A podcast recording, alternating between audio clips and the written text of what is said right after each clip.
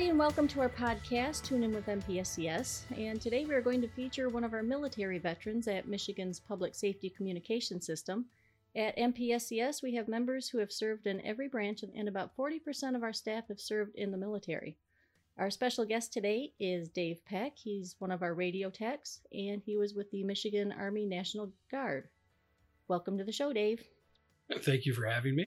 Could you tell us a little bit of what you do here at MPSCS and how long you've worked here? Yeah. Um, so I'm a radio technician at the North Region Service Center. Uh, been here for nine years. Uh, I work on uh, infrastructure and subscriber. Uh, work inside the towers. Work on microwave power systems and RF systems, and then uh, also in the subscriber. Work with MSP, DNR, and MDOT, and work on their radios, uh, in-car camera systems, radars, and whatever they have they want me to take a peek at pretty much all of it. Help. um, where do you work out of, and what what is your coverage area? All right. Again, I work out of the North Region Service Center, NRSC of the Gaylord Shop, uh, located in Gaylord, Michigan, about 60 miles south of the Mackinac Bridge. Uh, we work as far south as the south edge of Wexford County, all the way across. Uh, so we have the northern tip, and then there's three counties uh, in the eastern UP. So extensive area. Yep, we have about 61 towers, I think, altogether in our region. So you touch Lakes Michigan, Lake Huron, and Superior. Uh, yes. Uh, okay. We also have to service uh, Sugar Island, Mackinac Island, and Beaver Island. So we have three islands as well. Those are the fun days, right? yeah. um, could you tell us a little bit about yourself, where you live, your family? Yep. What your uh, hobbies? So uh, lived in Gaylord most of my life. Graduated Joburg in 1996. Uh, I have uh, a family of four. I got a daughter that's in uh, Southern Ohio. Um, she is an RN, 21. Very excited. Uh, found out that uh, she's expecting, so that's good news. Going to be a um, grandpa. Yep. Uh, my son is 17. He's a senior in Gaylord Schools. wife will be working at Avalanche Bay here before too long. Been married about 17 years as well. I dabble in a little photography. I do amateur radio as a hobby, a motorcycle, and fish photography kind of a best as an amateur, uh, like to take photos of landscapes um, and uh, folks at uh, sporting events and whatnot. Uh, ham radio, I've been doing that since 2006. Um, I did a lot of ham radio while I was deployed in Gitmo. We can probably talk about that later. Um, I have an 07 uh, Harley Davidson Road King, which I ride as any chance I can get. I love riding that machine, uh, and a little fishing on the side. I thought it was fishing first and then motorcycling. Has that changed? no, I like I like the motorcycle oh, a little okay. more than the fishing. Just checking. Um, when and why did you enter this type of work at MPSCS? Uh, well, I entered uh, the employment there in 2013. I was uh, actually currently unemployed at the time. I was working at CSMS. Uh, was laid off. Early on, I was trying to uh, try to find myself, and I got into electronics for the military, and was looking to try to further that skill set. Uh, an opportunity came available. I had to give a uh, recommendation for an employee uh, that works for us. And I was asked at that point because he knew I had a little bit of a radio background if I'd be interested. So um, I put in an application, uh, filled it out, and then I got a phone call later. Hmm. Okay. Um. Now you served in the National Guard. Where were you stationed at, and how long have you been in? Uh, I was in uh, almost 22 years. Uh, most of my uh, service was in Camp Grayling uh, with the 1071st Maintenance Company. Uh, I did do a short stint in Detroit, uh, Eight Mile Armory, um, as a non-commissioned officer or a maintenance control NCO, and then later on a platoon sergeant. Was a platoon sergeant for five years. Um, I did do some training in Tobyhanna, Pennsylvania. Did some training in Virginia, Fort Lee, a couple times in Camp Dodge, Iowa. Also did three weeks in Hohenfels, Germany, and then my uh, one and only deployment was Guantanamo Bay, Cuba, in 2018, 2019. So you have been halfway around the world. I have been. Okay. Um, why did you choose this this particular branch? Um, so initially, uh, I was kind of making a, a, muck of my life there, and so uh, I chose the National Guard as a way to get some kind of additional education and a skill set. Uh, at that point, I was a machine operator, and uh, just my earning income wasn't that much. So I walked down, I literally walked into the National Guard base. I was like, I'd like a skill, uh, and they had picked a couple different electronics. Um, I figured if I didn't like the National Guard, that uh, it had a, a, minimum requirement that was uh, serve on the weekends, a couple weeks out of the year. Um, and if I really liked it, I, I would have gone full time. Uh, with the birth of my daughter, I chose to stay home instead of going to full time. Uh, but uh, I had a very, I, I, very much appreciate the time I spent in the Michigan National Guard. Okay. Um, now you've seen different deployments, different areas you've served in. Um, how did those differ from each other? How was Germany different than being stateside? Um, Germany's culture is a is a lot different than the states. Uh, uh, food is pretty amazing. Uh, it seems like the smaller towns, there's a lot more like evening walks. Um, the driving's a lot different. I did get to drive an Autobahn, but it was in a Bluebird. Not that exciting. 55 mile an hour bus. Um, uh, just the culture is different. People just act differently. And uh, of course, there was a language barrier, which was kind of tough. Uh, at Guantanamo Bay, uh, we weren't able to go to Cuba, so it was military only. And I think one of the things that was pretty interesting is when you're working in a military only area, everybody's willing to work really hard. No one's here for, well, I just have to be here. Everybody wants to be here. They're all driven. They work hard. They they play hard. Uh, they work out hard. Uh, they're very just driven people, and uh, I really appreciated that. And that's not something that you normally get like in a civilian structure. We get people that are, I'm going to get a paycheck. I'm going to do this what it is. But everybody's there because right. they want to be there and they're driven. How did how do you think these things changed you? They make you better, more stronger? Uh, the military finished a lot of growing up that I needed. Uh, as I stated before, I was trying to correct uh, and um, some growing up on my own. Um, but uh, found out that your feelings don't necessarily matter as much as that sometimes the accomplishment of your mission does. Met a lot of strong people, and they were just let's get it done. And then once you get it done, then you can go, uh, you know, have your barley pop or whatever, and relax and just kind of cut loose a little bit. Um, but the National Guard taught me a lot of skill sets uh, of uh, troubleshooting, uh, being focused on my job, uh, kind of putting some personal issues aside to accomplish that mission, and then deal with that when that particular mission was over. Um, now, you recently served down in Guantanamo. Um, tell us a little bit more about that. Yeah. Uh, so, uh, October uh, 2018 was uh, my first and only deployment was Guantanamo Bay, Cuba.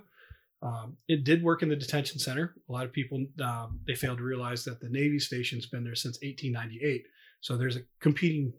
A lot of people don't associate one with the other. They just think about the detention center. Uh, that is where I worked. Um, I ended up working in the communication section, section pretty extensively. Um, worked on a lot of the radio stuff, repaired a lot of equipment. Um, I fixed a dead zone they had where the Coast Guard couldn't talk uh, with their uh, uh, boats. And uh, I worked with ham radio with some of the kids in the DoD for a little while. Uh, started a ham radio course um, and then did a lot of ham radio as a hobby a lot of focus is just trying to take care of their radio system. Mm-hmm. Did that ham radio keep you in touch with home a little bit? I did. Uh, so my dad and my father-in-law are both ham radio operators, so I was able to make it uh, 1,847 miles. I was able to talk to my dad and my father-in-law on a couple occasions. Um, when I got on the radio, in about 15 minutes, I can make a contact every 45 seconds, and the only way it would slow down is if I actually just turned the radio off uh, quite popular when you're down in Guantanamo Bay, Cuba. I think so. Um, now, we found that military veterans are a great fit for MPSCS, and some of the strengths that the vets bring to the workplace do include that they work well in a team, they work towards a mission, they have a sense of duty, a great work ethic, they're great problem solvers, they adapt to all sorts of different environments and situations. They bring leadership skills, they are disciplined, and they can follow through a task to completion. Now, what of your military experience do you think you brought to MPSCS? The biggest thing is uh, going through electronic school gave me a good fundamental foundation for troubleshooting. Working with other soldiers, learning how to delegate was really important. Uh, it's very easy for me to be very focused and want to do it all, uh, but that isn't very conducive to a team atmosphere. And so um, they break you down into that smaller team, and it's the team's accomplishment, not the individual accomplishment. Working with folks, you don't always have the best idea. You don't always have the right uh, attack, whatever that problem is. And just having a second set of eyes to put you in check to go, hey, did we try this? Did you make sure you're tight in that? Uh, was very helpful. Uh, you re- learn to rely on your teammates instead of trying to do it all on your own. Yeah, I can see that makes sense for, especially at MPSCS. Um, troubleshooting skills too. Yeah. So uh, the electronics I took was uh, basic electronics, advanced electronics, processors, uh, some microwave communications. Uh, and then when I got to what they call systems at uh, Redstone Arsenal, um, they start looking at uh, uh, we had something called an IFTE. It was Integrated Family Test Equipment. So it was a small van um, with a bunch of testing gear, um, and you would have to troubleshoot the uh, troubles trouble codes that you would have. So if the device would fail a code, is it the is it the box that failed? Is it the interconnect device that failed? Is it the wiring down to the oscilloscope or digital word generators that were inside? And so you got really good at practicing in, in verifying the fault. So first time you saw the fault, well, that doesn't mean anything. Uh, can we verify it? Will it come back again? Um, and so that kind of troubleshooting really leads like uh, you know just because there's a problem with a cop car doesn't necessarily mean it's the charge card per se. Mm-hmm. It actually could be the battery. So um, it kind of opens up your mind to kind of consider more of the possibilities. Now, what are some of the habits that you developed in the service that you like that you brought back with you? I like not necessarily sugarcoating everything. Sometimes it's better not to have the filter. Um, being forthwith with your opinions, uh, it matter a lot, but with tact. You know, mm-hmm. just don't want to tell anybody off. Uh, I find that to be very helpful in communication. Mm-hmm. Um, the green book, uh, we have these little green books. You guys, uh, you have a lot of techs have a planner, and so little green book is just keeping a task list. Um, when I don't use my little green book, I, fall off task. But oh. uh, just having that little green book that keeps the date in, you know, stuff that you're working on, helps you not forget the smaller things that. Uh, oh yeah, I'll take care of that, but there's not a work order for it. Um, so the little green book can be very helpful. Um, I use them quite extensively when I was in Gitmo. It's the only way to keep track of the stuff I was working on. Um, what are some of the habits that you maybe have developed that you don't care for so much? Um, well, course language can be kind of tough. You get into those kind of uh, work environments where, uh, whether you're a truck driver or building trades, it's a bad excuse. It's kind of a crutch. But uh, some military guys, they have a tough time uh, getting. I can't ask anybody to sweep the floor. Uh, doesn't seem to work too well. Now, does it take a certain personality or type of a background to join the military, do you think? I don't believe everybody should be in the military. I think it does take a, a someone that wants to serve. It is a huge commitment, um, and that commitment could be uh, ha- might have to be paid at a terrible price. Um, not everybody's fit out to be there uh, in the military, um, but understanding your situation, keeping calm when you're under pressure, understanding that you have a task, and most time nothing is really that personal. Um, they're just trying to get you to do a job, and you just need to accomplish it. Right, right. Uh, what are some of the things that you miss about being in the service? Especially uh, Gitmo, there's a, a, group of us that would meet every couple weeks, and we'd have a cigar and a drink. Um, there is a different kind of bond that you get uh, in the military. That's it really is a lot like family. Um, Thanksgiving, you know, uh, away from home was okay. You know, we got to meet. Christmas was kind of tough, uh, being away. Um, but you have brothers and sisters that you build it, and they're they're not blood related. Um, but though that member or that relationship just is never going to go away. You know, some of these guys I may never see in my life, but they show up my desk uh, at my doorstop. You know, I got a drink, I got some food, uh, and it'll be like we never left. Yep, come on in. Um, what are some of the things you're glad to have left behind? Cops. I'm gonna be honest. Uh, if it wasn't for age or retirement, I don't know that if I would have retired. Um, I do got a little bit of a profile where um, can't work as hard as I used to, um, but uh, no, I really enjoyed it. Um, I circumstances in my life were currently different. I probably would have been a lifer. Hmm. Good to know. Um, what was the favorite place that you've lived or visited or served at? Hmm. Place to visit was Germany. Uh, the food's amazing. The culture's amazing. Uh, the old old world cities are absolutely beautiful. The um, the big cathedral churches, uh, the old bars, um, the whole countryside are just amazing. Um, and the food's amazing too. There is something different about their food. I don't like sauerkraut over here, and I was eating it with mustard over there. Um, you just, went native. Yeah, just really, really uh, enjoyed to visit. Not sure if I'd want to live there, but I definitely would like to visit again. Um, being at, uh, at Gitmo, and maybe because it was only my only deployment away from my home, it did mean a lot to serve my country. It's what I wanted to do. It's um, I didn't join for the MREs. They're not that great. They're not that bad. You know, they're really not. But uh, um, to be able to serve my country in a, a, capacity when someone else couldn't at that point in time really meant a lot to me. Right. I did enjoy the. I did some firefighting at Camp Grayling. I enjoyed the time working down in there. That was uh, three years. Um, I put out the bombs and BBs down to Camp Grayling for a while. That was uh, it was exciting. we Got a few loud. fires, yeah. Now, when you came back, how was that transi- transition to civilian life for you? Was there any tough times there, or? Um, it was. So when you first uh, get ready to leave, uh, the chaplains meet with you on the very forthwith, saying that um, you are no longer the same person that you were ten months ago, nor is your spouse. Oh. So when you come back home, you're really going to be more of a guest because you're not going to take the reins back over your spouse has been running your place for the last nine months. She doesn't need your help at this point in time, and she doesn't necessarily want your opinion. Uh, you have to break yourself back into it. Um, working with uh, civilians versus just military, there are um, there is a certain way you communicate in the military. Uh, it's very professional, but can be mm-hmm. very just upfront, direct. And so um, there tends to be, as I like to call, no filter, um, and you have to be a little more mindful of that. Um, you weren't quite as soft when you came home. Was not quite as soft. Um, you know, I was uh, um, very focused. Uh, I worked out a lot, and that was kind of a thing that used to put out uh, uh, put some time away from home.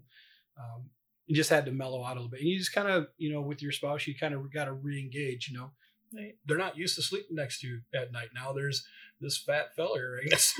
She's like, hey, um, and you know your you know your son hasn't had you telling him what he needs to do, and he's um, you have to break back into it. It's a big deal. It affects everybody. It does. Yeah.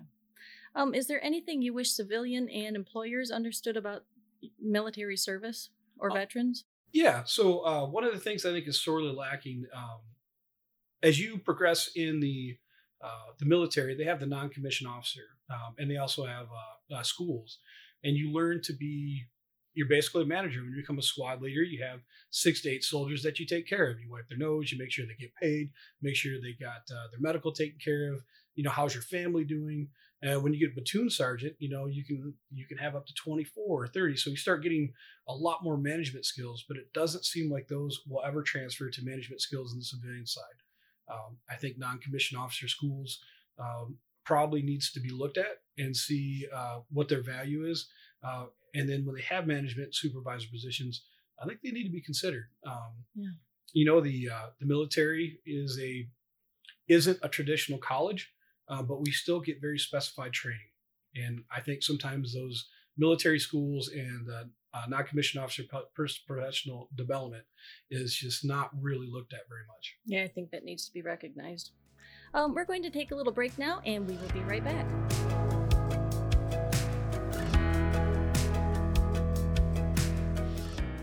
Put a frog in a pot of boiling water and it'll jump right out. But put a frog in a pot of cool water and slowly heat it up, that frog will boil. As a metaphor for us and all that we go through as veterans, it's a story that rings true. We learn to endure the heat in silence. We apply what we learn to life the bills, the job, the family, things we're expected to handle with ease. When life heats up around us, we just try to stay afloat we let the water boil. Reaching out isn't easy, but you've never been interested in easy. You join because you are not afraid of hard work. You are not a frog. If you or a veteran you know needs support, don't wait until the water boils. Reach out. Find resources at va.gov/reach. That's va.gov/reach. Brought to you by the United States Department of Veterans Affairs and the Ad Council.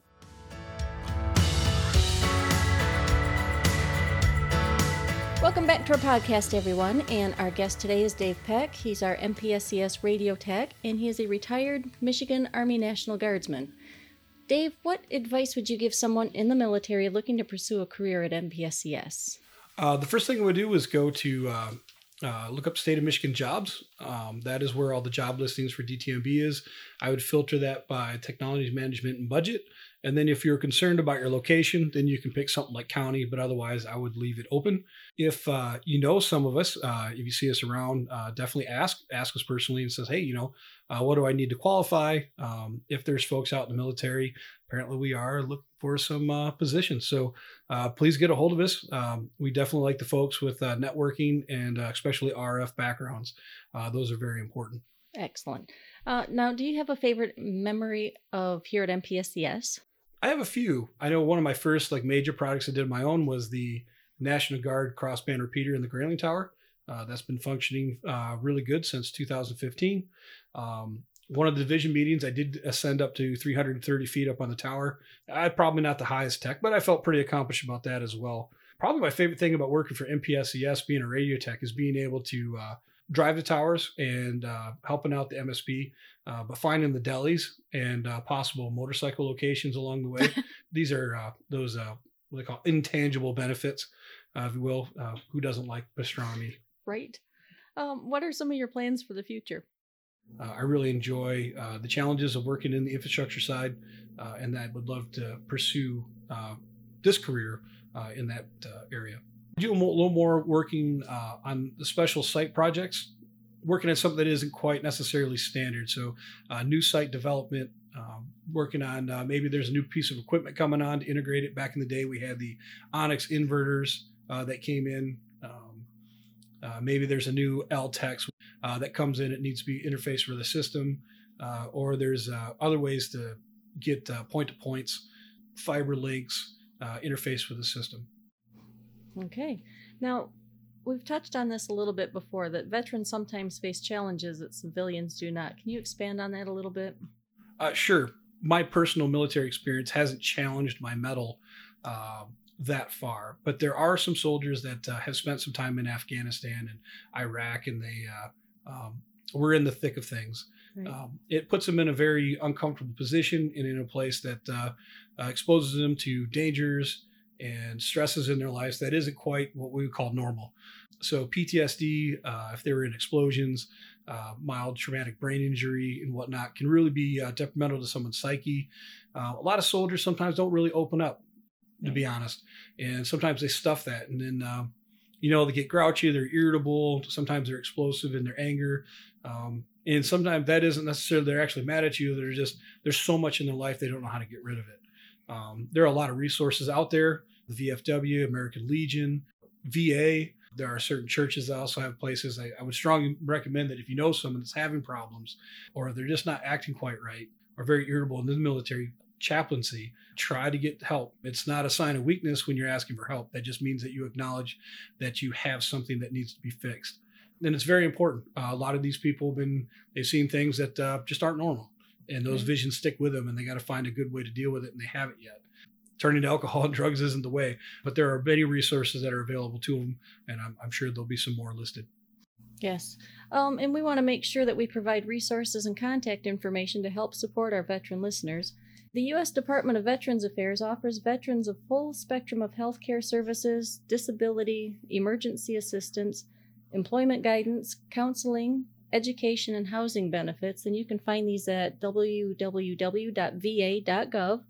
And you can call the main information line at 800 698 2411. Again, it's 800 698 2411. And that's available 24 hours a day, seven days a week. And they also provide a veterans crisis line at 800 273 8255, select 1, or you can text 838 255 or visit veteranscrisisline.net.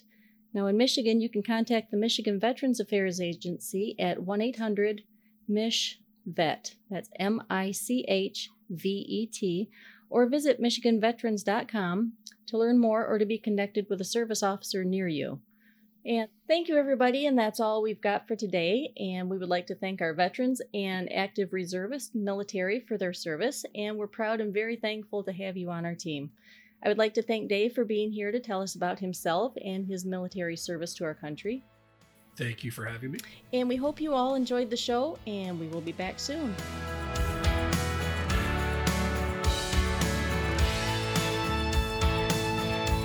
You have been listening to Tune In with MPSCS, and be sure to look us up at www.michigan.gov slash MPSCS, YouTube, SoundCloud, and on Twitter at MPSCS. You can also subscribe to our podcast on iTunes and Google Podcasts so you never miss an episode. We'll see you the next time. Thank you.